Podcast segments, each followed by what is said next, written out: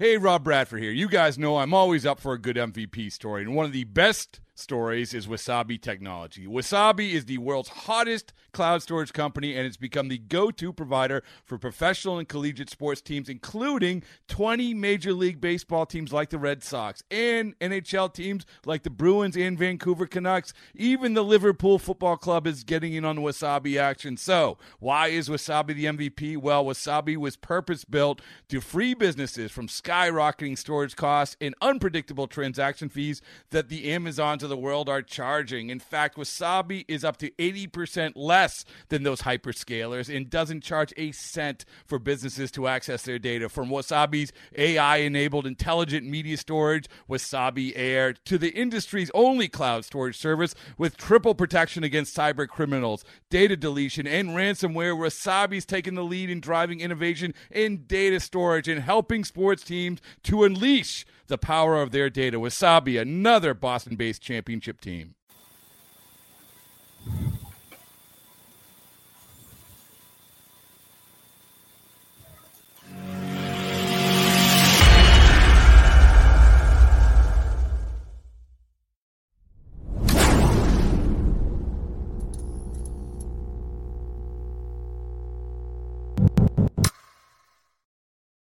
Héctor Neris, el candidato a firmar en el bullpen de los Yankees de Nueva York, o por lo menos así muchos reportes indican. Brian Cashman habló y vamos a estar reaccionando a todo lo que dijo Diego Castillo, un nuevo miembro de los Yankees de Nueva York. Y hoy, hoy vamos a conversar con nuestros fans del podcast de los Yankees en español, la semana de los bombarderos que ya comienza. I consider myself the luckiest man on the face of the earth.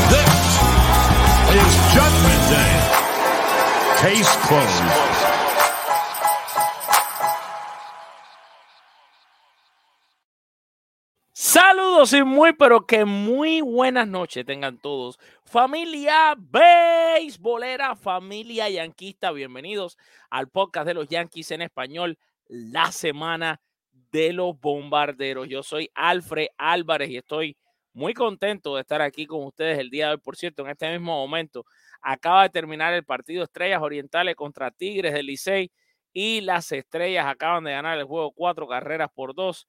José Barrero de mi tierra, Cuba, terminó siendo el héroe de ese partido. Pero qué bueno, porque ya entonces ahora todos mis hermanos dominicanos que estaban conectados viendo el juego vienen corriendo para acá, para el podcast de los Yankees en español. Avísele a sus amigos, avísele a los vecinos, dígale a todo el mundo que ya estamos en vivo, que estamos hablando desde ya de los Yankees de Nueva York. Señora, vamos a dar like, vamos a compartir y vamos a hablar de Héctor Neris. Sí, señoras y señores, porque los reportes indican que los Yankees están en la puja por firmar al relevista derecho Héctor Neris. Pues Héctor Neris es un relevista ya de muchísima experiencia en el béisbol de las grandes ligas, todos saben, en los últimos años. Ha estado con los Astros de Houston, con los que verdaderamente repuso su carrera en un momento en el que quizás Héctor Neris, si bien siempre fue un buen relevista, pero los Astros tienen mucho que ver en el éxito de la carrera de Héctor Neris. Vamos a estar analizando los numeritos de Neris que comenzó en el año 2014 con los Phillies de Filadelfia en el béisbol de las grandes ligas para luego pasar entonces en las dos últimas temporadas los Astros de Houston. En su, y yo creo que lleva, lleva el mote de excelente, me parece a mí, en su excelente carrera con el equipo, con el, en el béisbol de las grandes ligas. Héctor Neris tiene 33 juegos ganados, 36 juegos perdidos, una efectividad de 3.24 en 546 juegos que ha lanzado Neris, todos como relevista. El año pasado, Neri dejó una temporada extraordinaria, donde ganó 6, perdió 3 y dejó una efectividad de 1.71, señores. En 71 juegos que lanzó, salvó dos juegos, tiró 68 innings y ponchó a 77. El valor de Neris está bastante alto. De hecho, reporta mi amigo, porque tengo el honor de decirlo, de decirlo que es un amigo para mí y colega también, Héctor Gómez, que Héctor Neris estaría buscando unos 3 años y 50 millones de coco. Yo creo que merecidos para un tipo que ha podido poner estos números. Estamos, estamos hablando de un lanzador que el año pasado no solo tuvo una extraordinaria temporada, tuvo la mejor temporada de su carrera, la mejor de su, toda su carrera, la, la mejor temporada que había tenido Neris en el béisbol había sido en 2016 con los Phillies de Filadelfia. Después de eso había tenido una buena temporada también con los Phillies en 2019. Recordemos que Neris comienza jugando con los Phillies en 2014. En 2022 es que llega a los Astros de Houston. Y una cosa muy interesante es que en un momento determinado, año 2017, año 2019, Neris estuvo como cerrador de los Phillies. Pero eh, cuando él llega a, y de hecho él siguió después como cerrador, en el 2012 él salva 12 juegos, no era cerrador a tiempo completo, pero sí salvó bastante, o, o salvó un poco. Pero cuando él llega a los Astros fue interesante porque incluso en una entrevista que Héctor nos dio a nosotros, fue eh, interesante de que él era un pitcher cerrador, estaba adaptado a cerrar y los Astros le dijeron, tú no vas a cerrar aquí, pero tú vas a ser uno de los hombres claves de, de, de este bullpen. Y mira que lo fue. La primera temporada con los Astros dejó 3.72 de efectividad en 70 juegos que relevó, salvó 3, ponchó a 79 en 65 y en un tercio, pero el año pasado fue lo máximo para Héctor Neri, que de verdad llama la atención. Tiene 34 años. Su, de hecho, está en el pico de su carrera, porque a veces tenemos que adaptarnos también a una cosa, nosotros como aficionados y amantes de este deporte maravilloso que se llama béisbol, de que los tiempos han cambiado en todos los sentidos de la palabra, incluyendo el tiempo en el que un jugador se puede decir cuál es su pico y su descenso. Antes, los peloteros a los 36, 37 años ya estaban casi de salida. Hoy en día, con los entrenamientos que hay, las dietas que hay, con todo el adelanto que, que se tiene en, en, el mundo de lo que es el físico, una persona de 36 años, en el, sobre todo en béisbol, está en su apoyo todavía. O sea, no, no podemos decir que Héctor Neri con 34 años no está, está, está en bajada. Yo creo que merece esa cantidad que, que está pidiendo. Y a mí, a mí sí me parece, si ya ustedes, evidentemente por eso están aquí, si a ustedes eh, quieren saber mi opinión, yo creo que sería una extraordinaria adición para el equipo de los Yankees. Así que eso es lo que opino de Héctor Neris. Lo que sé hasta ahora es lo mismo que saben ustedes. Los Yankees han conversado y están interesados en Neris, pero hasta ahí. No puedo decirles que seguro que lo van a firmar. No puedo decirles que ninguna fuente me ha dicho que firma mañana o que firma pasado, porque le estaría mintiendo y eso es algo que yo nunca he hecho aquí ni voy a hacer tampoco. Eh, mi credibilidad siempre está por encima de todo y realmente no puedo parar aquí a decir una cosa que yo sé si no la sé. Y en, y en verdad no la sé. Eh, solo, solo creo que es muy bueno que reportan, y de hecho Carlos Baerga es quien reportó que está muy cerca el equipo de los Yankees con Héctor Neri. Yo, por mi parte, lo, lo, puedo también confirmar que mis fuentes me han dicho que los Yankees están hablando con Neri, que están interesados en Neri, pero todavía, o sea, todavía no hay, no hay una decisión final. Yo creo que Neri, de cierta manera, también está pescando, como se dice, está tratando de evaluar otros, otros eh, contratos, a ver realmente quién, quién da más en esta puja por un, tremendo, tremendo pitcher como, como es Héctor Neri, un tremendo relevista. Ahora, vamos a seguir dando like, señores, que ya vamos a llegar a 500 personas aquí conectadas. El tema de que los Yankees agarren o no agarren a Neris se pone muy interesante porque no, me hace saltar a mi segundo tópico de hoy. Y es Brian Cashman. Brian Cashman hizo declaraciones y yo quiero reaccionar a las declaraciones. A ustedes les encantan mis videos reacciones cuando hay declaraciones, cuando hay un tema caliente, y así que eso es lo que vamos a hacer. Pero primero vamos a tomar una pausa comercial. Cuando regresemos, vamos a debatir, vamos a analizar, vamos a reaccionar a lo que dijo el gerente general de los bombarderos del Bronx, Brian Cashman.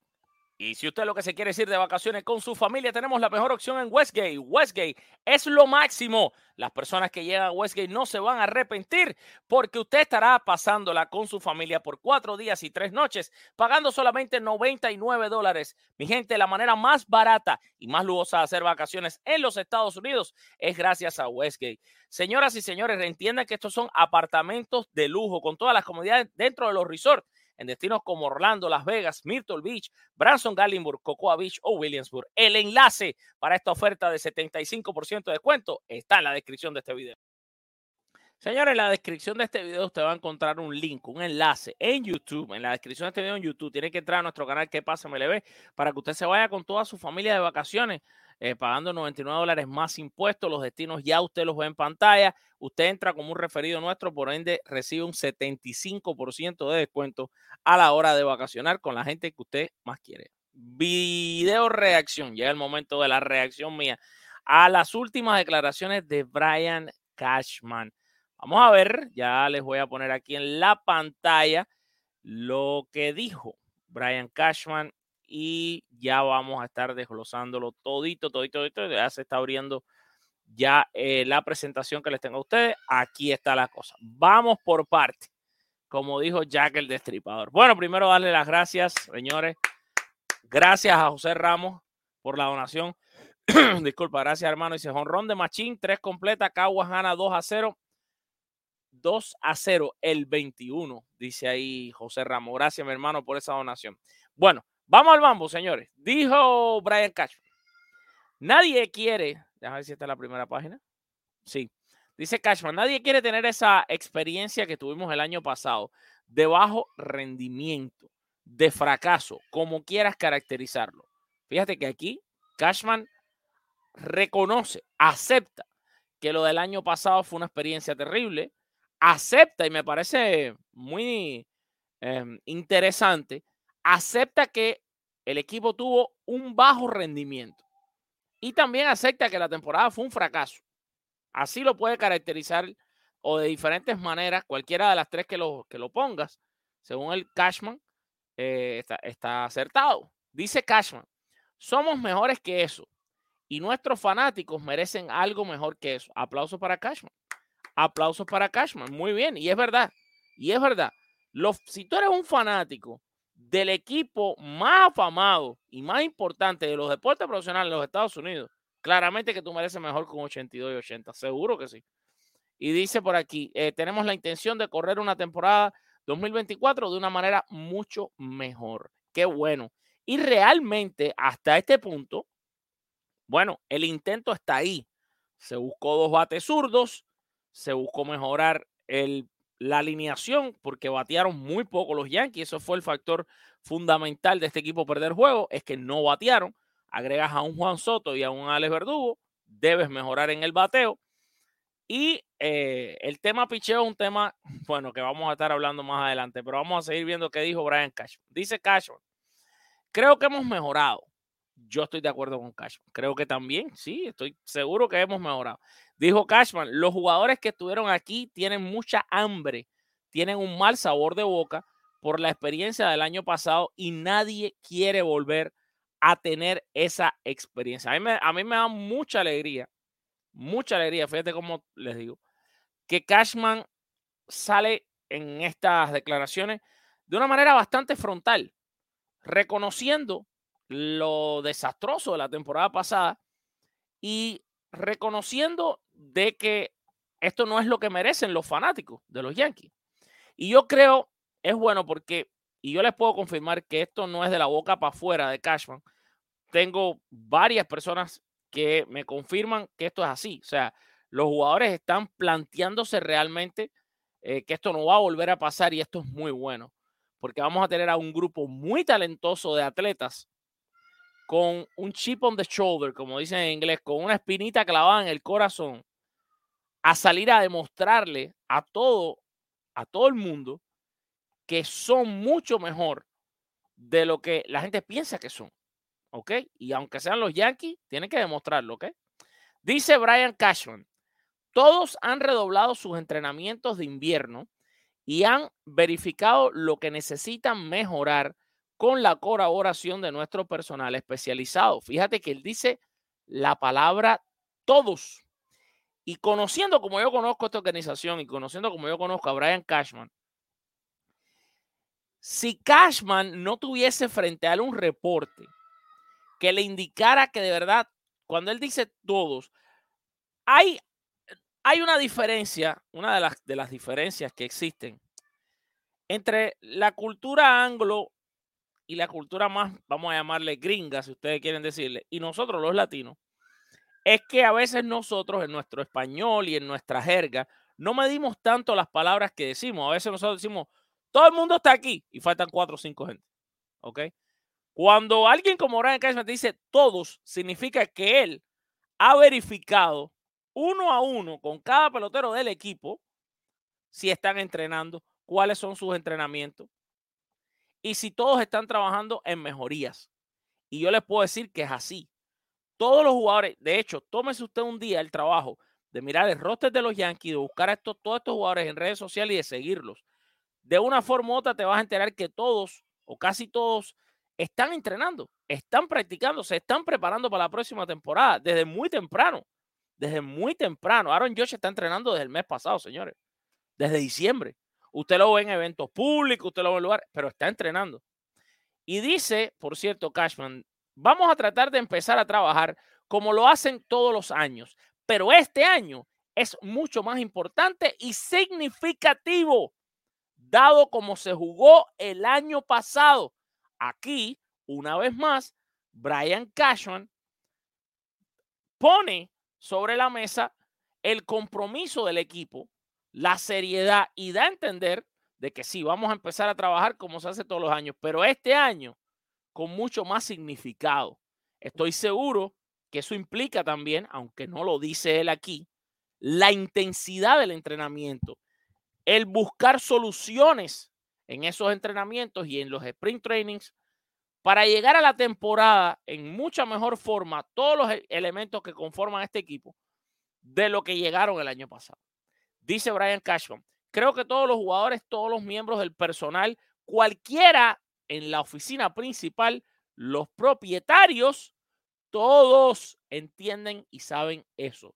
Y me gusta muchísimo, y de verdad creo que esta es una de las veces en las que mi reacción a las declaraciones de Cashman, creo que todas son positivas. Me encanta que se tomó el tiempo y de aclarar. Y fíjate que en esta, en este mismo, en estos mismos dos párrafos que tenemos en la pantalla, varias veces implica el sentido de colectivo. Fíjate que dice, todos han redoblado los entrenamientos. Y aquí dice, y aquí se toma el trabajo de mencionar quiénes son todos los que están envueltos en esto. Jugadores, miembros del personal, cualquiera de las, en las oficinas. Y fíjate cómo dice, los propietarios. Como para que no quede la menor duda de que está hablando que esto es desde los dueños hasta el que limpia los spies en el, en el equipo. Me parece genial. Estas declaraciones de Brian Cashman me parecen geniales. Un aplauso para Cashman por eh, de hacer esto y me gusta mucho porque de la manera en la que él lo hace, impone a los demás que no están en la conferencia, pero como que los tira para adelante. O sea, hey, yo dije que tú estás entrenando, yo dije que tú estás, que estás involucrado en esto, que todos saben que fue un fracaso la temporada y que van a echar para adelante. Mira, son cosas por lo menos positivas y promisorias que eh, se están moviendo en el mundo yanquista. Vamos a tomar una pausa. Cuando regresemos, tenemos que conocer quién es este nuevo miembro de los Yankees que ha llegado proveniente de los Mets y después, por supuesto, vamos a hablar otros temas calientes y vamos a tomar las llamadas de nuestra gente. Hoy ustedes son los protagonistas de este podcast. Ya regresamos. Y si quieres manejar el carro del año, sí, señor, el automóvil de tu sueño lo tenemos para ti. Gracias a nuestro querido amigo Alexander Dorticos, el ruso, manager en finanzas de Brayman Honda. Señoras y señores, Brayman Honda te permite manejar ese carro que siempre soñaste. Muy fácil, solo tienes que llamarlo a su número personal, el 786-222-4758. La mejor oferta para los seguidores nuestros está en Brayman Honda. Usted lo puede visitar en persona en el 7000 de Coral Way en Miami, Florida. Recibe los intereses más bajos. No tienes que dar un solo dólar de entrada, cero dólares de down payment y no importa cuál sea tu reporte de crédito. Nuestros seguidores vienen y salen manejando el carro del año. 786-222-4758. Repito, 786-222-4758. Dígale a Alexander Dorticos que usted es amigo nuestro. Dígale a Alexander Dortico que usted es amigo mío para que usted vea cómo usted maneja ese carro del año facilito. Si estás en los Estados Unidos, principalmente en Miami, llámate a este número 786-222-4758. No te vas a arrepentir. Es que no estás llamando a un vendedor de carros, estás llamando al financista de toda la entidad completa de Brain Honda. Es el que decide cómo queda el negocio, es el que decide cuánto tú vas a pagar, cuánto no vas a pagar. Entonces vas directo con él. ¿Qué te estás quitando? Mejor trato, todo el proceso de estar buscando un vendedor, que el vendedor te pone también sus multicas, en este caso vas directo. Es como si fueras directo con el dealer. Bueno, porque estás yendo directo con el dealer. Estás hablando con Alexander, que es el financista. Ya lo sabes, 786-222-4758. Bueno, Diego Castillo. Diego Castillo. Algunos saben quién es, otros no. Bueno, yo quiero hablar de quién es Diego Castillo, cómo llega a los Yankees. Diego Castillo llega a los Yankees proveniente de los Mets de Nueva York, porque los Mets tuvieron que poner a Dieguito en waivers. Diego Castillo, en su momento, era un pelotero extremadamente popular dentro del sistema de ligas menores. Vamos, vamos por partes, como dijo el destripador. Y, para si no lo saben, Diego también fue en un momento determinado de los Yankees. Vamos a hablar todo eso con calma. Vamos a compartir la pantalla. Ya, ya la estoy compartiendo aquí. Y aquí está Diego Castillo. Para que lo conozcan. Diego Castillo juega cuadro. Y Diego tiene 26 años apenas. ¿eh? Mide 5'10, pesa 185 libras. De hecho, pueden buscar una entrevista que le hice yo a Diego Castillo cuando estaba con los Piratas de Pittsburgh. Eh, no sé si fue el año pasado o fue en 2022.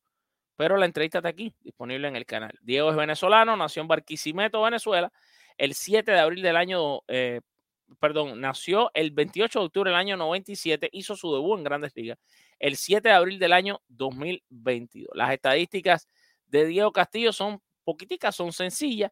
Diego estuvo con los Piratas de Pittsburgh 2022, se los dije, la entrevista era de 2022. Ese año fue cuando yo lo entrevisto con los Piratas de Pittsburgh. Ese año que jugó un poquito, jugó, tomó 262 turnos al bate, conectó 54 hits, dio 11 honrones, empujó 29 carreras, batió para 206. El año pasado con Arizona solamente tuvo un turno al bate en el béisbol de las grandes ligas. Diego Castillo, que ya les dije, fue de los Yankees originalmente, así que los Yankees simplemente lo que están haciendo es recuperando a uno de sus exjugadores. Diego debutó con los Yankees en el año 2015. En la liga rookie, Diego mató la liga, batió para 331, no dio jonrones, pero empujó 40 carreras. Muy buen rendimiento para hacer un año rookie en República Dominicana, por cierto fue. Después en 2016 volvió a jugar en la liga rookie y, ese año mm, batió 12 y 7, dio un jonrón, empujó 8 carreras, jugó menos juegos que el, que el año anterior. Después en 2017 jugó en AAA, jugó en 118 juegos, jugó bastante, batió para 12 y 3 con un jorrón y 42 empujadas. Hasta ese punto mm, parecía que Diego no tenía mucha fuerza.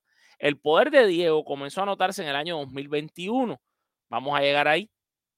Diego después jugó con Tampa en la clase A avanzada de los Yankees y en el año del 2021 los Yankees cambian a Diego. Diego fue parte de un cambio que hicieron los Yankees con los Piratas de Pittsburgh y va a parar a los Piratas de Pittsburgh, donde juega con los Piratas en llegó a estar hasta en la AAA de los Piratas en 2021.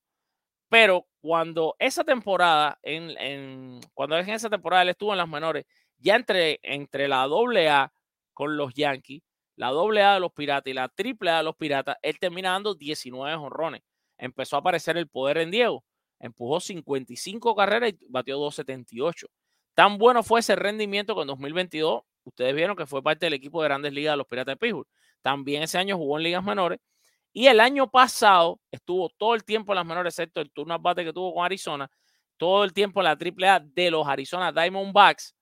eh, y con ellos batió para 313, 313 de promedio con eh, un total de 3 honrones y 72 carreras empujadas. Muy buen rendimiento para un jugador eh, que todavía es joven. Nosotros no podemos realmente pensar que eh, Diego, eh, ya, ya hemos visto todo de Diego como pelotero. Yo creo que es muy bueno, en mi, en mi opinión, que los Yankees hayan recuperado a Diego Castillo. Yo me recuerdo cuando yo cubrí el primer sprint training que Diego jugó. Y cuando Diego fue parte del cambio, Diego entró a los Piratas bien alto, porque los scouts siempre vieron cosas especiales en Diego. Diego tiene muy buena defensa, es muy buena la defensa, y no es un bate muerto, vamos a decir así. No es un bate muerto, tiene su poder ocasional.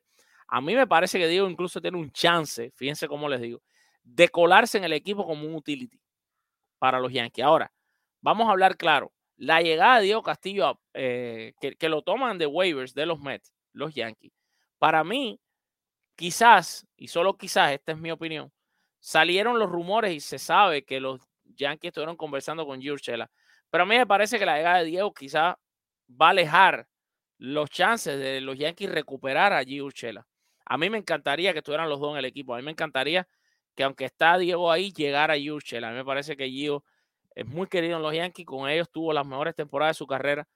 Y yo creo que Diego puede terminar siendo una, una joyita, un pelotero que se puede convertir en alguien muy útil para este equipo, sobre todo teniendo en cuenta que las lesiones pasan, ojalá y no, ojalá este sea el año que los Yankees estén muy saludables, pero las lesiones pasan y definitivamente tener a un tipo como Diego, que no es un bate muerto y que puede fildear bien, es muy buena adición. De hecho, tan buena la veo que te digo que Diego, que va a estar en los sprint training con el equipo, se puede, como te dije, colar en el roster incluso por encima de algunos jugadores considerados prospectos dentro del equipo de los Yankees o jugadores que llevan un par de años con los Yankees realmente no han terminado de explotar.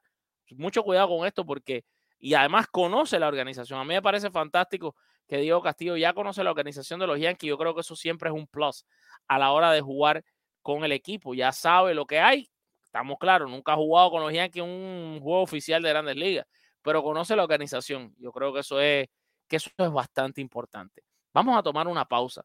Señoras y señores, cuando regresemos, vamos a leer mensajes y el resto de este show va a ser con ustedes. Vamos a tomar todas las llamadas que ustedes les dé la gana de hacernos, pero primero déjenme recomendarles al mejor abogado del mundo. Mi abogado, el abogado de nuestra empresa con las bases llenas, ahora también puede ser tu abogado. Mario Blanche de Blanche Legal Firm, Attorneys at está luchando por ti como si fueras un miembro de su familia. Si usted se ha visto envuelto en un caso de bancarrota, si necesita una defensa criminal, si necesita o tiene un caso que, que envuelve cualquier tipo de ley de familia, bienes raíces, si a usted le pusieron una demanda, si usted le pusieron un DUI, contáctese con quién, con Mario Blanche. Se llama, eh, su, su firma se llama Blanche Legal Firm, Attorneys at Law. Y para nuestros seguidores la consulta es completamente gratis. Lo puedes llamar al 201-257-5388. 201-257-5388. La consulta de nuevo, repito, es gratis para nuestros seguidores.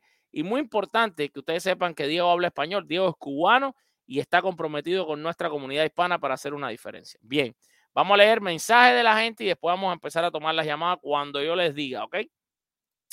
Dice por aquí Kevin Manuel Santiago, Diego fue en el cambio por Clay Holmes. Exactamente, buenísima la memoria de Kevin Manuel. Ernie López, buenísimo, dice por aquí. Mario Licea, ganamos la Serie Mundial firmando a Matt Chapman. Buenísimo la llegada. A mí me encantaría Chapman en los Yankees. No sé por qué los Yankees no, no han ni siquiera considerado. Roberto Jorge, ¿por qué no firmaron a Heider? ¿Qué le pasa a los Yankees? Ese hombre era el perfecto para los Yankees. Ricardo del Valle, hola Alfred Álvarez, saludos de Tejera, Tejera. Veracruz, México y arriba los Yankees. Mi hermanito Steven Acevedo que está viendo desde Puerto Rico. Dice por aquí Paul eh, Jerez. Me parece que habló bien Cashman, pero no quiere gastar. Necesitamos un lanzador y un bateador. Bueno, vamos a explicarte que Cashman no es el que gasta. Los que gastan son los dueños del equipo. Cashman trabaja con el dinero que le dan de disponibilidad para trabajar los dueños del equipo. Pero realmente, realmente cuando tú dices gastar, bueno, vamos a ver, los Yankees eh, tienen que gastar porque van a tener que darle un contrato bien grande a Juan Soto. Ya eso es un gasto. Y todavía no se ha terminado. Están buscando a Héctor siempre pienso cuando la gente me dice, y mañana va a salir una columna sobre esto en yankees.com en español, pero la gente me dice, no, pero los Yankees que no, todavía tienen que seguir buscando picheo abridor. Bueno, sobre eso yo voy a estar escribiendo mañana en la página oficial de los Yankees, mi columna semanal que yo siempre hago para ellos. Eh, porque creo que cada vez que ustedes dicen eso, lo que a mí me viene a la mente es Clark Schmidt. Y de que muchos aficionados no le dan a el valor que tiene Clark Schmidt. Pero bueno, gracias Yuti Román por esta donación, hermano mío, que me acabas de hacer. Te quiero muchísimo. Muchas gracias. Dice Neris y Peralta hacen falta los dos en los Yankees. A mí me encantaría que regresara Wandy Peralta. Ya estuvimos hablando ya de, de Héctor Neri. Junior Marrero nos manda saludos desde PR y dice Go Yankees. Joel Álvarez. Saludos, mi hermano de Managua, Nicaragua. Yo quiero a Wandy Peralta y a Héctor Neris. Héctor Alfaro dice: Se poncha mucho Chapman.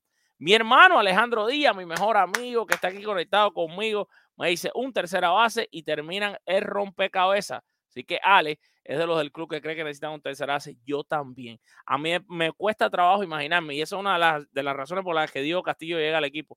A mí me cuesta trabajo imaginarme a un DJ jugando la temporada completa como tercera base titular por la salud, por su propio rendimiento, muchas cosas. Ojalá, ojalá a mí Diego, eh, DJ Lamejo me cae la boca. ¿Qué más no quisiera yo? Voy y se lo digo personalmente todas las veces que esté con él.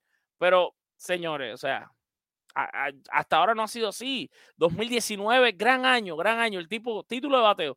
2020, eh, espectacular. La pandemia le asentó. De ahí en adelante ha sido otro DJ LMG. Y ustedes lo saben, yo no se lo tengo que decir porque ustedes saben de béisbol eh, mucho más que yo. Dice Rafael Ortiz, saludos hermano, bendiciones desde Nicaragua. Por aquí dice Roberto Jorge, 50 millones por tres años está demasiado caro. Yo creo que no, Roberto. Yo creo que no está caro y me encanta. Gracias por tu comentario. Señora, analicemos esto. Héctor Neri tiene 34 años. Está pidiendo tres años. Está pidiendo lanzar hasta los 37 años con un equipo. Está pidiendo 50 millones de dólares. Un tipo que viene a tener una temporada de 1.71 de efectividad. Un tipo que además fue un cuchillo para los Astros de Houston, que cuando llegó incluso con el Inherited Runners es altísimo la efectividad de buena, o sea, baja en este caso, de las pocas carreras que permitió Neri cuando llegó incluso encontrando hombres en base. Yo creo que Neri es tremendo pitcher, tremendo pitcher. Héctor Alfaro dice, Wandy Peralta, por aquí, Filiberto Rivera, Ur es tremendo jugador, fue un error cambiarlo, no deben cometer el mismo error dos veces. Dusko Estoyaco y está aquí con nosotros. Dice Fer Murillo, o sea que Holmes se fue. No, no, no, no, no. Vamos a aclarar. Clay Holmes es el cerrador de los Yankees. Cuando los Yankees trajeron a Clay Holmes de los Piratas de Pittsburgh, en ese cambio se fue Diego Castillo, que ahora regresa a los Yankees y, Clay Holmes sigue con los Yankees. Muy importante tener esto claro. Eh, George Arias nos manda saludos desde Haverstraw, New York. Abrazos para ti. Lizardo Rivera, policía con las bases llenas, dice: Alfred, ¿qué opinas de dos años por 30 millones por Neris y una opción de equipo para un tercer año por 20 millones? Puede ser. Eh, quizás 30, o sea, está, bueno, sí, no, no está mal, no está mal. No, sabes que está bien. La, la te la compro completamente, te la compro. La matemática la tuve que hacer porque Alejandro, que está aquí conectado, sabe que yo y la matemática no. Él me tuvo que hacer bastantes pruebas junto con Edel para yo poder ap aprobar el grado. Armando Heredia, los Yankees estarán cojos con ese cerrador que tienen. Chico, mira, yo no lo veo igual que tú, Armando. A mí me parece que, que Clay Holmes otra vez un, es un, creo que es un pitcher subvalorado por la fanaticada Yankee. Desde el punto de vista que ningún cerrador es bueno para ustedes. Me, dirijo ¿no? a los a aficionados de los Yankees. Porque ustedes en la mente siempre tienen a Mariano Rivera. Y Mariano Rivera ya no, ya no pichea en grandes ligas, lamentablemente. Ya no pichea. Lo mismo pasaba con Chapman, lo mismo pasa con Clay Holmes. Cualquier pichecito que a, a ustedes los pongan a sufrir un poquito, ya los fans de los Yankees no, olvídate, no van, le van a, y aquí estoy hablando yo, yo también soy un fan de los Yankees, pero aquí estoy tratando de hablar un poco más con la credencial, con la, parte de analista y de, comentarista, no con la parte de fanático. Eh, si tú miras los demás cerradores en grandes ligas, todo, todo, tú hablas, tómense un día, hagan este ejercicio, conversen un día con un fanático de otro equipo. Les va a hacer bien, les va a sentar bien, les va, los va a ayudar a ser mejores fans. Conversen un día con un fanático de otro equipo y pregúntele por su cerrador. Todos te dicen lo mismo, ah, fulano no es bueno, pero, pero te me, me, asusta. O el otro te dice, no sirve como cerrador. Y no sirve porque falló a lo mejor 7 8 salvados en el año. Pero esos 7 8 fallos a ti se te clavan en la mente que no se te van de ahí. No se te van de ahí. Eh, así que bueno. Eh, dice eh, Julio Márquez, KJ, que firme a Yuli Gurriel para una temporada, es un pelotero barato y resuelve. Ojalá firme pronto Yuli Gurriel con quien sea, Líos que firme. Héctor Hernández, hola desde Surinam, pero soy dominicano. Abrazos para ti, mi hermano Fer Murillo, que nos manda saludos desde Nicaragua. Eh, dice Kevin Manuel. Alfred, a veces veo a esos fanáticos y siempre quieren a todos los mejores jugadores, hermano.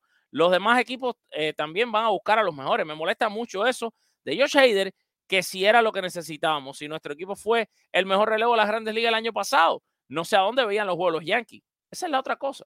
Los Yankees el año pasado tuvieron un top 3 bullpen. Top 3. Este año, ese bullpen igual tiene que tratarse de mantener. Hay piezas por adquirir, no te digo que no. Pero que no hayan agarrado Josh Hader tampoco es para tirarse del balcón para abajo, señores. Porque Josh Hader no estaba el año pasado. No estaba el año pasado. Y los Yankees tienen a Víctor González, que es un zurdo. Yo creo que Víctor González es un improvement contra Nick Ramírez, que además Nick Ramírez no lo hizo mal y sigue en el equipo. Claro, Wandy Peralta no ha regresado, no ha firmado. Vamos a ver si firma o no con los Yankees. Pero yo creo que se les está olvidando Víctor González también. Bueno, Andrés López López está con nosotros de Puerto Rico. Dice Mikey Rosado. ¿Por qué no busca a Maldonado? Yo sé que él firmó con los White Sox. Porque ya firmó. Tú, tú mismo te respondiste. Tú mismo te respondiste. Ya firmó con los White Sox. O sea, tú te preguntaste y te respondiste la misma frase. Ya firmó. No puede, no puede ir por ningún otro lado. Ya firmó. Dice el Búho Rivera, eh, con esta donación, gracias al Búho, mi hermano. Dice, Dios los bendiga, familia. Solo necesitamos a Wandy Peralta y Héctor y listo. Saludos a todos desde Chicope, Massachusetts. Mi hermano, te quiero mucho. Gracias por la donación. Te quiero un montón. Orlando René nos manda saludos de Nicaragua. Isidoro Roque, mira lo contrario, para que tú veas, Isidoro dice, eh, Clay Holmes es un excelente cerrador. Sí, es así. Eh, por aquí dice Rubén Rodríguez, caballete un abrazo, hermanazo. No me llegó la notificación en YouTube. Andrés Martínez, ¿no te gusta Neri para cerrador? Alfred, creo que es una pregunta. No, no, no me gusta Neri para cerrador, porque es que esa ha sido la clave de los Astros. Los Astros lo convirtieron en el mejor relevista derecho de la Liga Americana por no hacerlo cerrador. La, la clave de los Astros, desde que llega a los Astros, fue, tú eres un caballo, te vas, a, te vas a tener un anillo de serie mundial, pero no vas a cerrar. Y fíjate que al principio de eso, Neri lo dice en una entrevista, busque la entrevista, se la hice yo, yo se la hice. Y él habla del agradecimiento que tiene con los Astros y, de cómo los Astros hicieron mejorar su carrera y lo llevaron a... O sea, es muy bonito eh, eh, lo de Héctor Neri, pero que se quede así, relevista, un cuchillo. Señores, ustedes se imaginan, a ver, a ver, señores, que yo creo que ustedes están, a veces se les olvidan cosas. Los Yankees tienen un Jonathan Loaiziga, que para mí este año viene, ese hombre viene increíble. Los Yankees tienen un Ian Hamilton. Los Yankees tienen a Tommy Canley. Tienen a Clay Holmes. Si los Yankees agregan un Héctor Neri, y todavía me faltan nombres por mencionar aquí, Scott Efros, por ejemplo, los Yankees tienen un bullpen que es un Dream Team de, bu- de bullpen en grandes ligas. En grandes ligas. Dice Raúl Valdés, saludos Alfred, bendiciones. ¿Tú crees que van a cambiar a Gleyber Torres antes de los entrenamientos? No lo creo. No creo que los Yankees van a cambiar a Gleyber Torres. Gleyber Torres es un segunda base élite. Es un segunda base élite. Le guste a le guste a otro. Es un segunda base élite dentro del béisbol. Produce carrera. No es un superdotado a la defensa, pero produce carrera. Produce carrera. Bueno, dice por aquí. eh, vamos a ver. Vamos a ver. Mickey dice: Ese no es el punto, líder. Es el hecho que es un excelente catcher para los Yankees. No importa que firmó con los White Sox. Sí importa, pues ya estaba bajo contrato. Ya firmó. Si firmó, aunque los Yankees ofrezcan algo, no, o sea, no va a irse de ahí. Acaba de firmar. Ya firmó. Los Yankees, si los Yankees lo hubieran querido, lo hubieran firmado. Estuvo libre. O sea, a ver, a ver cómo te explico. No hay ninguna ley que diga no, no, lo, no lo pueden adquirir los Yankees. Ahora, estuvo libre, ¿ok? Los Yankees no, ni siquiera hablaron con él nunca. Lo firmó otro equipo. Ahora para adquirirlo tienen que adquirirlo vía cambio. ¿Tú crees de verdad que un pelotero que estuvo agente libre hasta hace cuatro o cinco días y los Yankees no conversaron con él? Los Yankees lo van a firmar teniendo que entregar ahora prospectos de ellos, que es un equipo de los que menos prospectos tienen en grandes ligas, para adquirir a un a Ma- Machete Maldonado. En primera, Machete Maldonado no juega en los Yankees.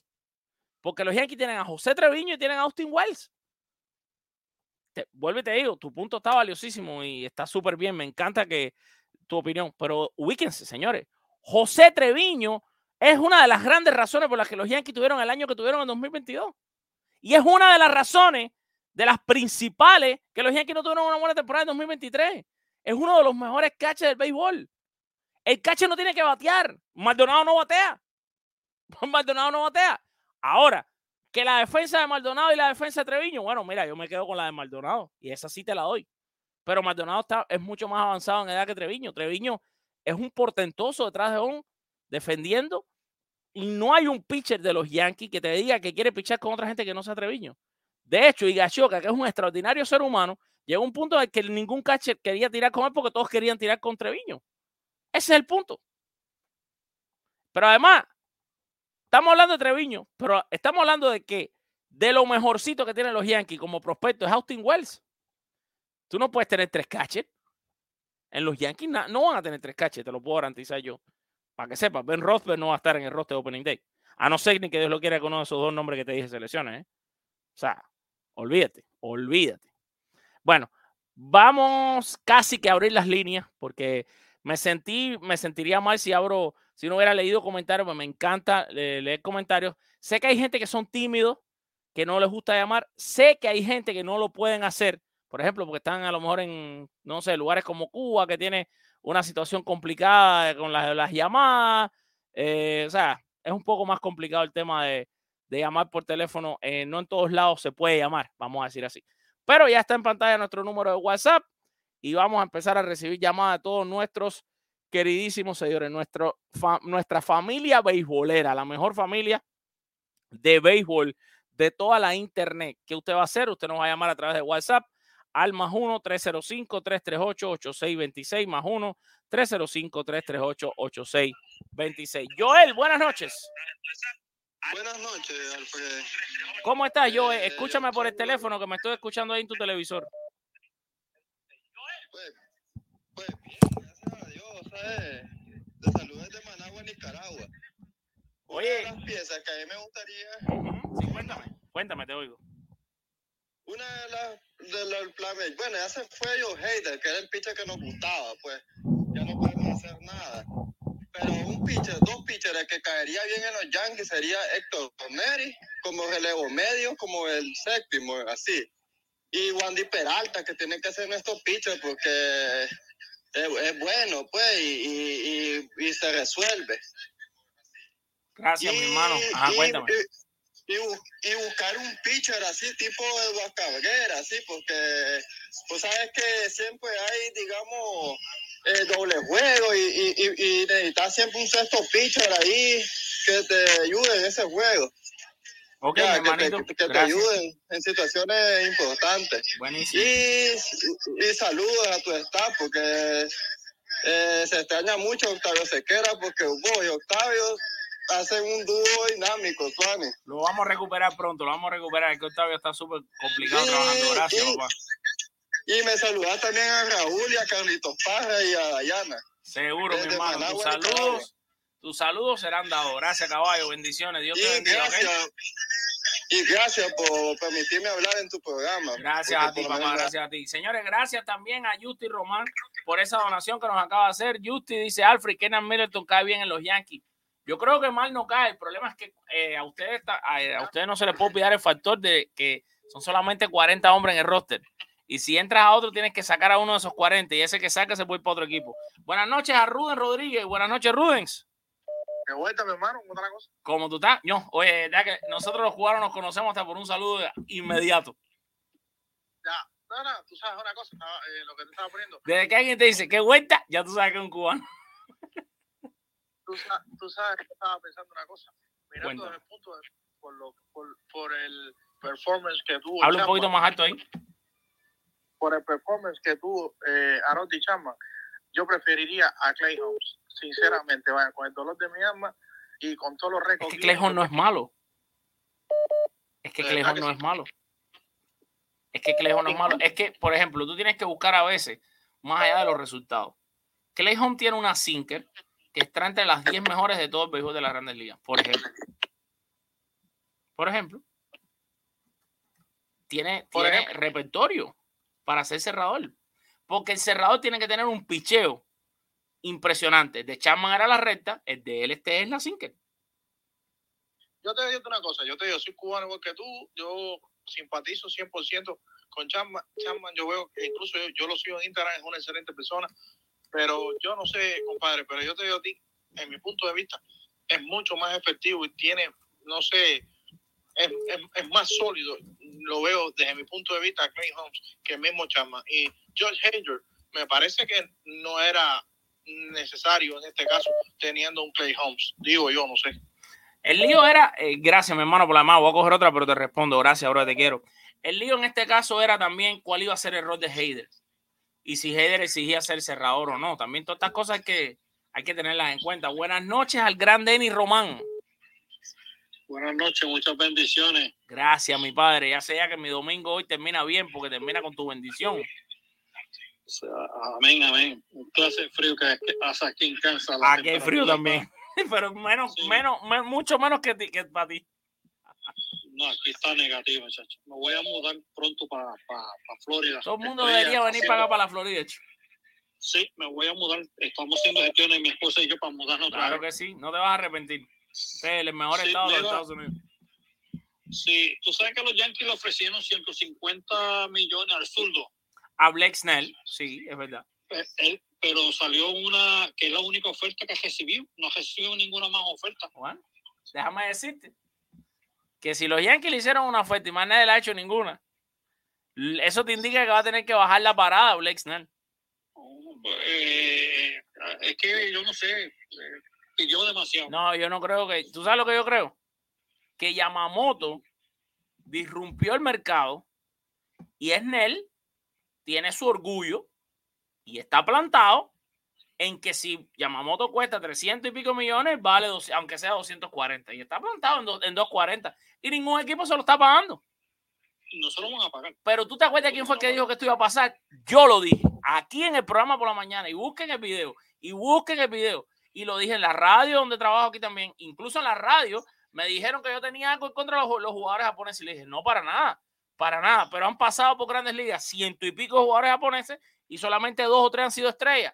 Y, y está claro que Yamamoto es muy bueno, pero le están dando más de 300 millones a un hombre que nunca ha pichado en grandes ligas. Y esto va a traer por consecuente, lo dije, pueden buscar el programa, que ahora un tipo Sí. como Blaze Snell se va a demorar muchísimo en firmar y así otros pitchers, porque no es él el único. Clayton Kershaw no ha firmado tampoco. Y yo, yo de Montgomery no ha firmado. Porque yo No, entiendo no, que no, si ellos dicen un tipo vale, ok, ¿cuánto vale este tipo? Ok, ¿cuánto valgo yo entonces ahora? Están pidiendo demasiado eso y, y, y tendrá- como, como tú dijiste, tienen que bajar la, la oferta. Me gustaría que viniera Wandy para atrás. si bajan la oferta, oye, a lo mejor estamos aquí diciendo que ya los Yankees no van por más nada, pero si bajan la oferta, si bajan la oferta, a lo mejor son los Yankees los que se lo terminan llevando. Y al punto tuyo tengo una foto que les quiero compartir a ustedes en esta transmisión en vivo. Miren lo que dice Jim Bowden, un reportero súper verídico, todo lo que ponga es una persona bien seria en su trabajo. Yo lo conozco incluso personalmente. Dice Jim Bowden, Brian Cashman, gerente general de los Yankees, nos dijo que continuará haciendo cambios en discusiones de cambio con otros equipos y que seguirá conversando con eh, agentes de peloteros eh, en busca de adiciones de pitcher. Yo no sé si esto es, eh, vamos a decir que esto comprende lo de Héctor Neri o si esto va un poquito más allá, más allá de Héctor Neri. Voy a tomar otra llamadita, Denny, te quiero un montón, ¿ok? Buenas noches, familia desde Cuba. Nos están llamando desde mi tierra, en Cuba, en Cuba. ¿Quién me llama por aquí desde Cuba? ¡Eh! Pero señores y señores, si es mi hermano Ale Díaz, Alejandrito. Alejandro Díaz Aldama, lo mejor que ha dado Matanza. oye, hermano, ¿cómo está todo? Todo bien, mi hermano, todo bien. Cuéntame, háblame de béisbol. Después, si quieres, me llama nomás para hablar nosotros. Lo primero que te decía, los Yankees con un tercera base terminan de rompecabezas. Yo creo que sí. A mí me cuesta trabajo imaginarme yo- a DJ jugando el año entero, en tercera. De verdad No, que sí. y el año entero los Yankees están como para continuar después la postemporada, por lo tanto no le va, le van a necesitar un tercera base. En el tema del picheo, Ajá. los Yankees están que si cogen a Neri, van a tener yo creo que el, el bullpen más balanceado de, todas las- de todas las mayores en estos momentos. Ampliamente. Me parece que después de Neri ya sería algo como para tener para desechar. Exacto. Y lo tercero es que te vas a poner contento con esto que te voy a decir. Tú sabes que los míos son los indios. Bueno, es que ya los indios no existen. Los Eh, guardianes, los guardianes. los- Los, Yankees me tienen los ojos llenos, me tienen los ojos llenos. Ah, bueno, eso sí me gusta, me gusta. Te quiero, mi hermano. Gracias por ser mi mejor amigo hasta el día que yo me muera. Te quiero mucho. Dale, hermano. Dale, mi hermano. Desde la República Dominicana, por aquí nos está llamando alguien. Unas buenas noches para alguien en la tierra tan hermosa. Mi lugar favorito, RD. ¿Cómo está la cosa? Y Nebla de este lado, no me acuerdo. ¿Cómo está, papá? Oye, te oigo bajito, Pipo. Habla un poquito más alto. Hello, ahora. Ahora sí, habla ahí. Pon, pon tu voz ahí radial para que te oigas bien.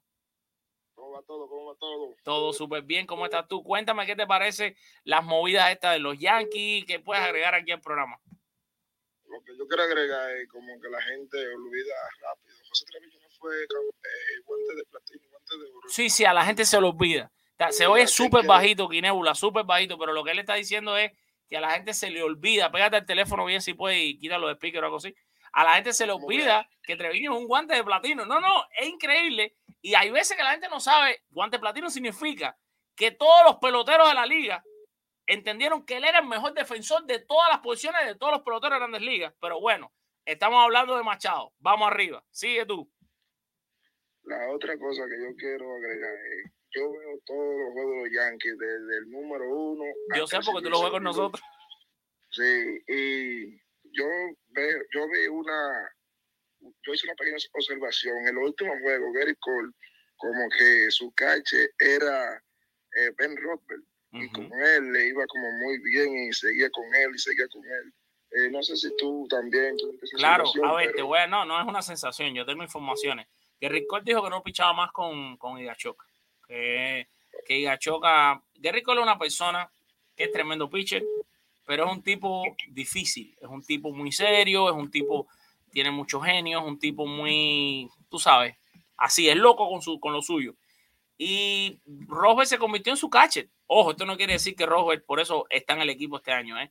Porque su, el amor de su vida es José Treviño, vamos a decirlo así. A él le encanta Treviño, yo he hablado con él de esto en entrevistas que le he hecho y Treviño para él es el mejor catcher del mundo. Claro, al no estar Treviño, prefirió, o sea, tuvo sus problemas con Igachoca, tuvieron sus discusiones y entonces se quedó con Rosberg. Eso es lo que pasó. Oh, sí, ok. Yo también, yo voy a decir que los Yankees tienen talento de sobra en todas las posiciones, lo que no tienen es salud. Y eso, es Eso lo es que lo que necesitan para el 2024. ¿eh? Ningún equipo gana con lesiones, es imposible. Te quiero, manito. Yo también, yo también te quiero mucho, mi hermano. Vamos a seguir tomando llamadas, señores. Más 1-305-338-8626.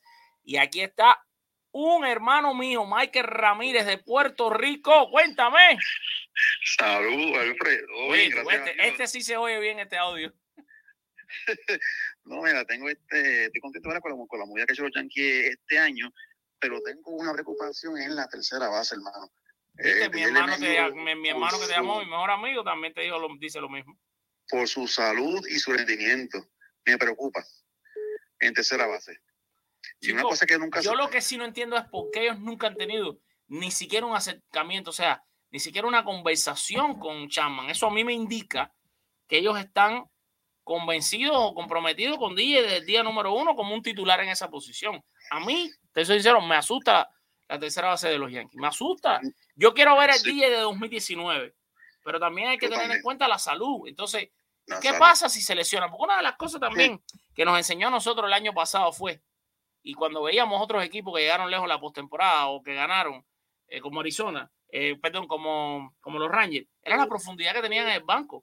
A ver, si ni que Dios lo quiera, selecciona DLM. Vamos a decir que está teniendo tremendo año, pero selecciona. ¿Quién va a jugar el tercero?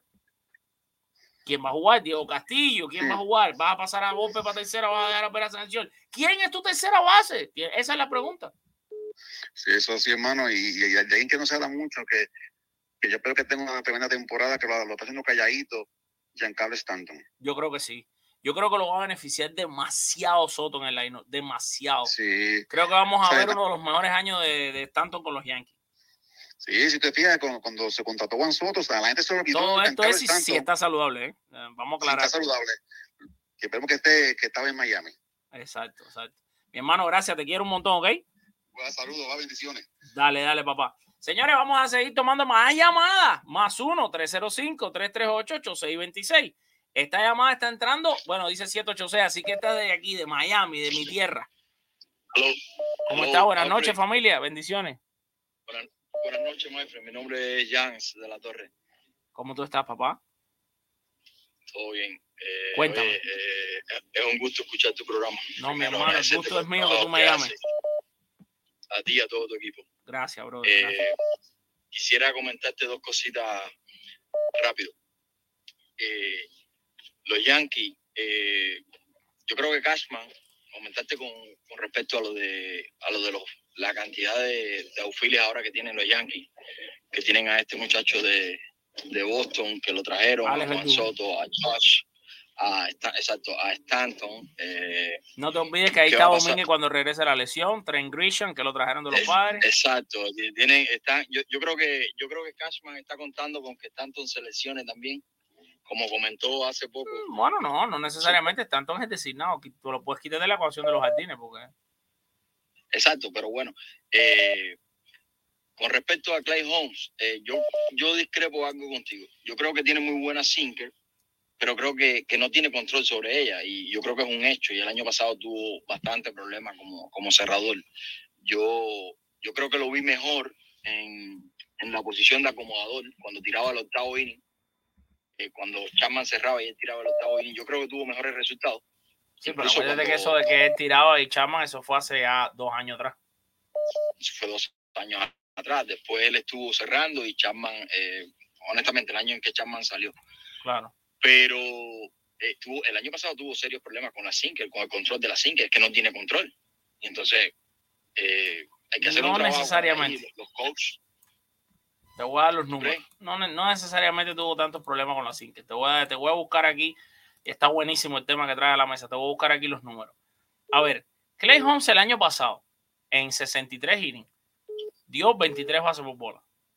Eso es un promedio de 3.3 bases por bola por cada 9 innings. Eso no estuvo entre los, entre los cerradores que más bases por bola dieron. Solo para que tú sepas. Hubo nueve cerradores que tuvieron un promedio más alto de bases por bola por cada 9 innings que Clay Holmes. Ahora vamos a buscar los picheos.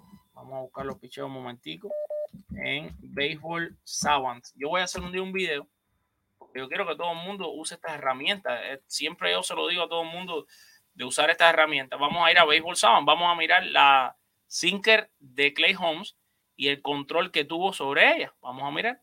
Aquí está la sinker. Clay Holmes tiró 709 sinker en toda la temporada. 709 sinker.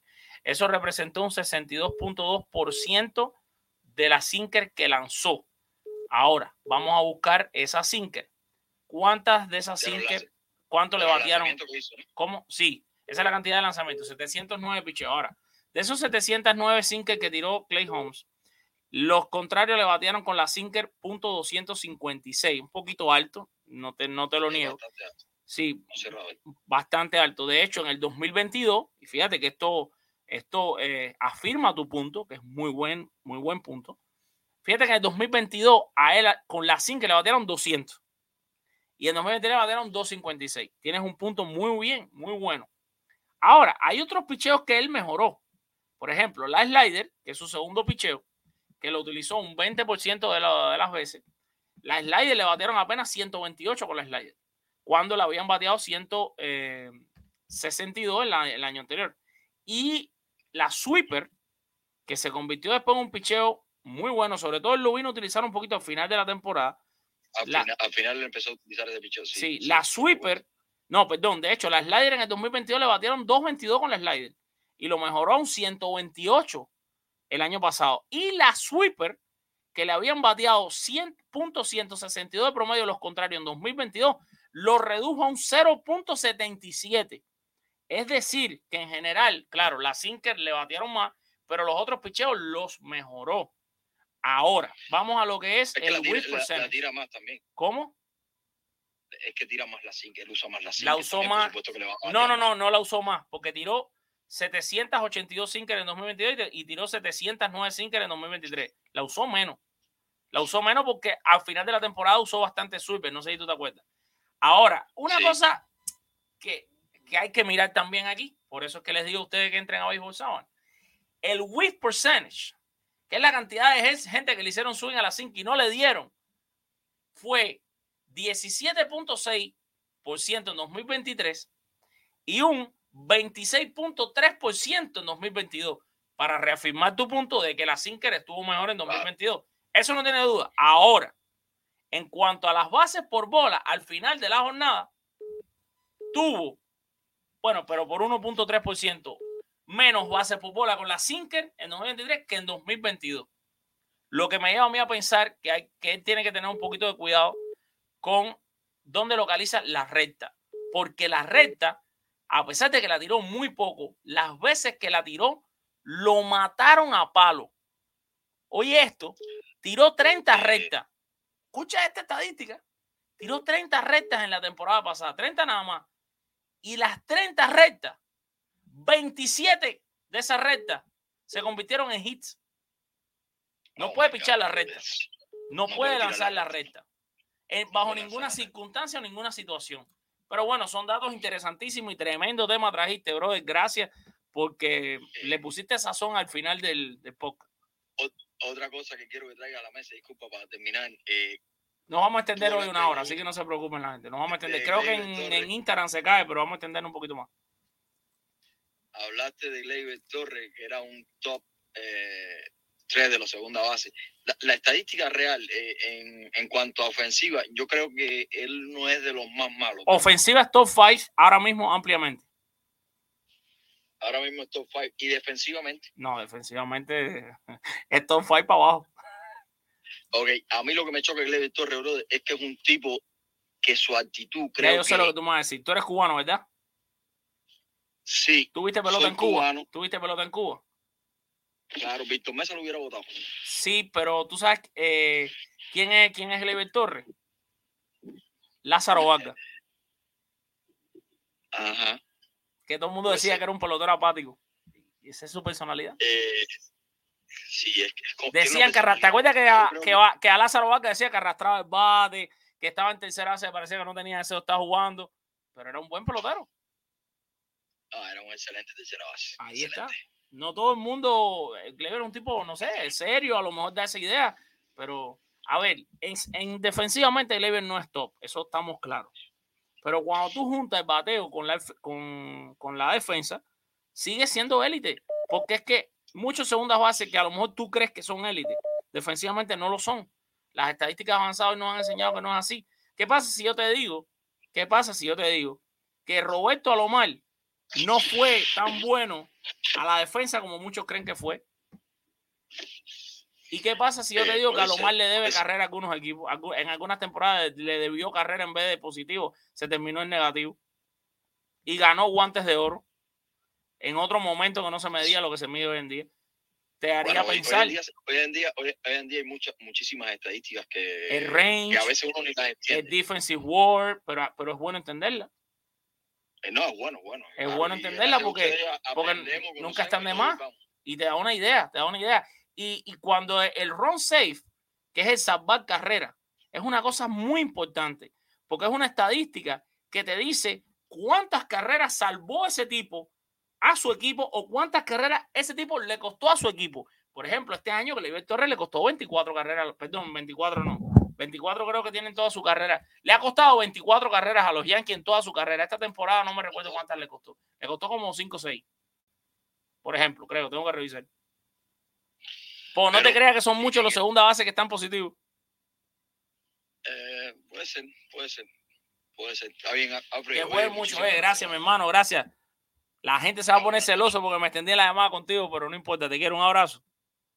Igual. Bendiciones. Vamos a agarrar, vamos a agarrar un par de llamaditas más porque sé que hay gente que llamaron y que tienen llamadas perdidas. En Kissimmee nos llamaron, en Miami, nos llamaron aquí desde el código 518 y está llamando aquí Steven Acevedo. Steven, mi hermanito, ¿cómo estás? Bien, Alfred, bien, ¿y tú? ¿Todo bien, Steven? ¿Cómo estás tú? Bien, está bien, ¿y tú? Todo bien, todo lindo. ¿Cómo está tu mamá, tu familia? Estamos, estamos bien, me alegra escucharte, Alfred. A mí también me alegra mucho escucharte. ¿Qué le falta a los Yankees para ser campeón en 2024, Steven? Tú que eres un caballo en Puerto Rico y sabes todo de los Yankees. Ajá. Escúchame por el teléfono, escúchame por el teléfono. Te, te escucho, te escucho. dime, dime tú. No, yo te estoy preguntando a ti que tú eres la estrella de este show. Pues, pues Clayhon.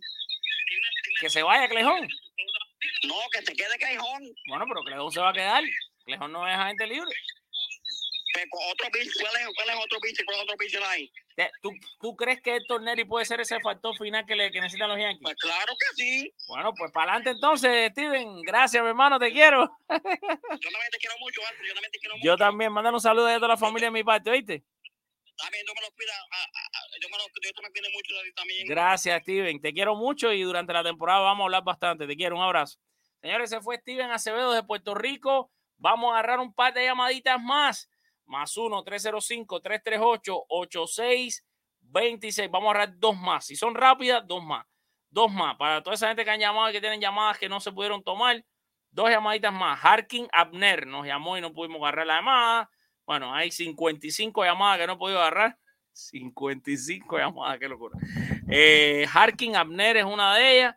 Por aquí también, uy, estoy viendo una de Juan Carlos, puede ser, porque tú sabes que en WhatsApp aparecen los nombres, pero no sé exactamente de quién es el número. Juan Carlos, Harkin Abner y todos los que han tratado de llamar, vamos a tomar, bueno, se están demorando mucho en llamar o creo que la señal bajó, pero una llamadita más, más uno, 305. Aquí está. Vamos a cerrar con quién? Vamos a cerrar con Mr. Dusko Stojakovic. Dusko, te toca ser el cerrador de hoy. Cuéntame. Mira, te voy a decir, yo sí quiero que traigan a Neri, pues, ya que no pudieron firmar a Ader, no sé por qué, porque Houston tampoco fue que le dio un real, realero. No le dio Parece que fueron 95 millones por cinco años. Ujú. Y aquí podía haberlo traído, pero no lo trajo, hay que quitarse eso de la mente. Con Clay Hall siempre hemos tenido dudas porque en los juegos chiquitos parece que el hombre le entra como el agua en criollo, pero habrá que tenerlo ahí y ver si Neri puede también hacer papel de cerrado. ¿Tú no crees ¿Y que, tú no crees que sea que a veces, a veces se piensa mucho en Mariano Rivera y no existe traerse nadie como Rivera? Para que haga la dupla con Cole para decirte que ahí sí ganamos la, la Liga Americana y pasamos a la Serie Mundial. Yo confío en Cole, en el mismo Stroman, pero yo creo que la herencia tiene que estar pendiente de, ojalá que Rodón tenga una buena temporada y Cortés y Claremont. Déjame hacerte una pregunta, Duco. Déjame hacerte una pregunta. El bullpen está bien. Déjame hacerte una pregunta. ¿Tú me oyes? Dime. Déjame hacer una pregunta. Tú dices que tú confías en Cole y en Stroman. Yo te voy a hacer una pregunta. ¿En quién tú confías más? ¿En, en Clark Schmidt o en Carlos Rodón? En, en este momento yo confío más en Claremont. Ok, por la bien, temporada bien por que ti. Yo también. ¿Para qué te voy a Porque a mí lo que me llama la atención es por qué los fanáticos de los Yankees nunca hablan de Clark Schmidt. No, no, Claremont cerró muy bien. Él no empezó bien, pero el juego lo lanzó muy bien al final. No tiene que ser objetivo. Pero Claro. Rodón, yo no sé, yo no sé a qué punto Rodón puede recuperar la forma. Y hay que estar pendiente, porque si Rodón no anda bien, habrá que bajarlo para el cuarto quinto lugar en la rotación y suba, sube un Claremont. Cortés otro, que lo máximo que te puede lanzar son 5 o 6 innings. Por eso Bueno, es que yo hoy en día todos si los pitchers abridores tiran él, 5 o 6 innings. Yankee firma en él, lo pone atrás de Cole, pone Stroman de tercero, Rodón lo lanza para el cuarto y Claremont y pasamos a Cortés para relevo largo y te garantizo que ganamos la división y ganamos la Liga Americana. Necesitamos en él allí.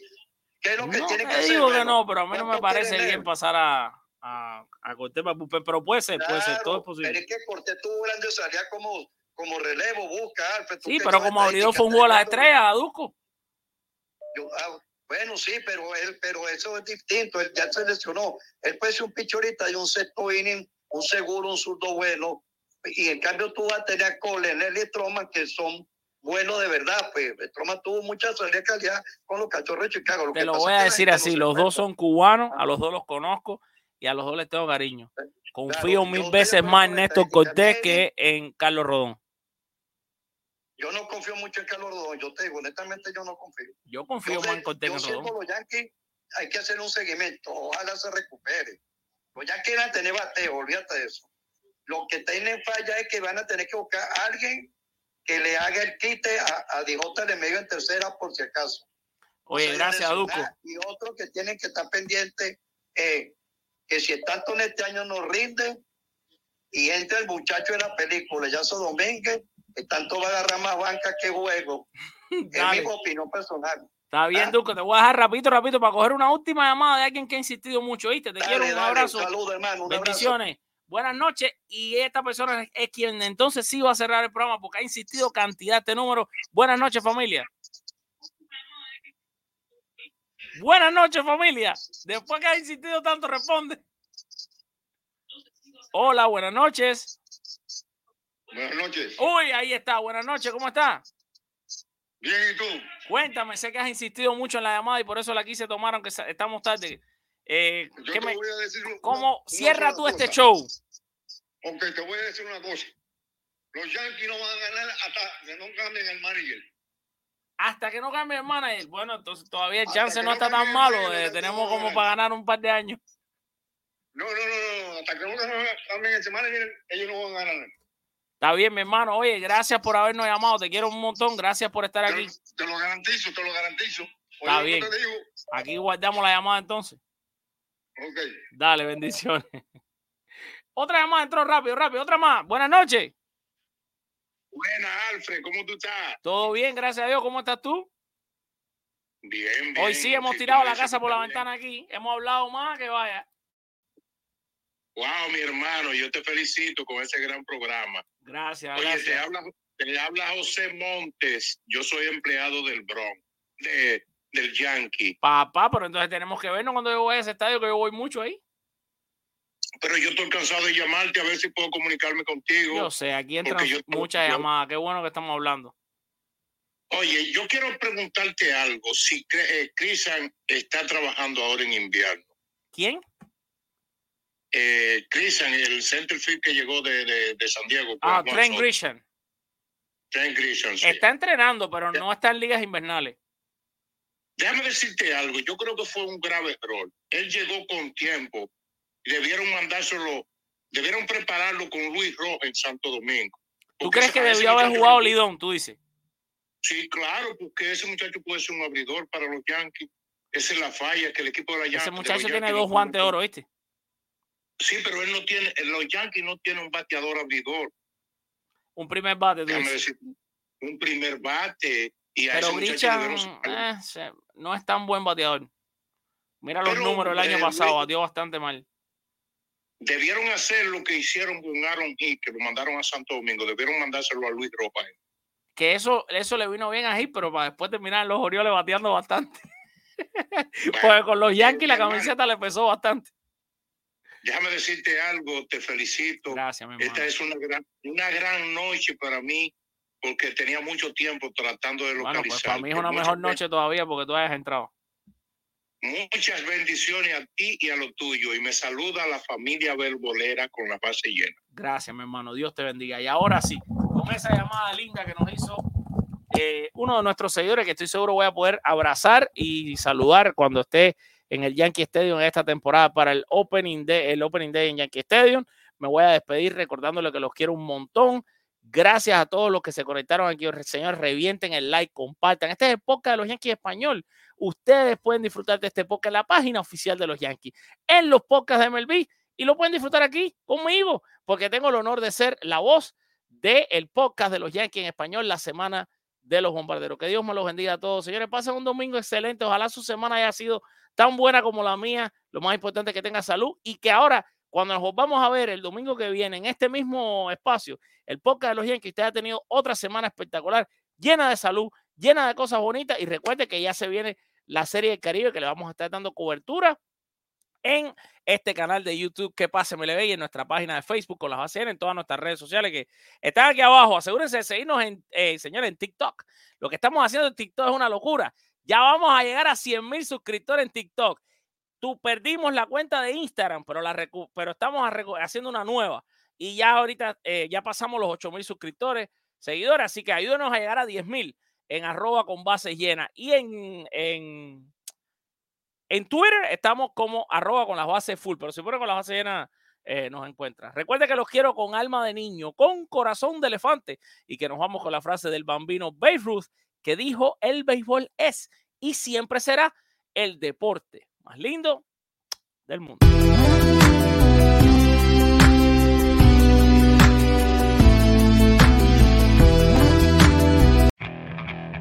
Okay, picture this. It's Friday afternoon when a thought hits you. I can waste another weekend doing the same old whatever, or I can conquer it. I can hop into my all new Hyundai Santa Fe and hit the road. Any road. The steeper, the better. Because my all new Santa Fe is available with H track, all wheel drive, so I can hit the trail without a worry in the world. Heck, with three rows and best in class rear cargo space, I can pack the whole family in with all our gear. We've got available dual wireless charging for our phones, so we'll never lose touch with civilization, and we won't lose touch with the primordial power of Mother Earth. So, which is it? Waste the weekend or do something a little more epic? And conquer it in the all new Hyundai Santa Fe. Visit HyundaiUSA.com or call 562-314-4603 for more details. Hyundai, there's joy in every journey.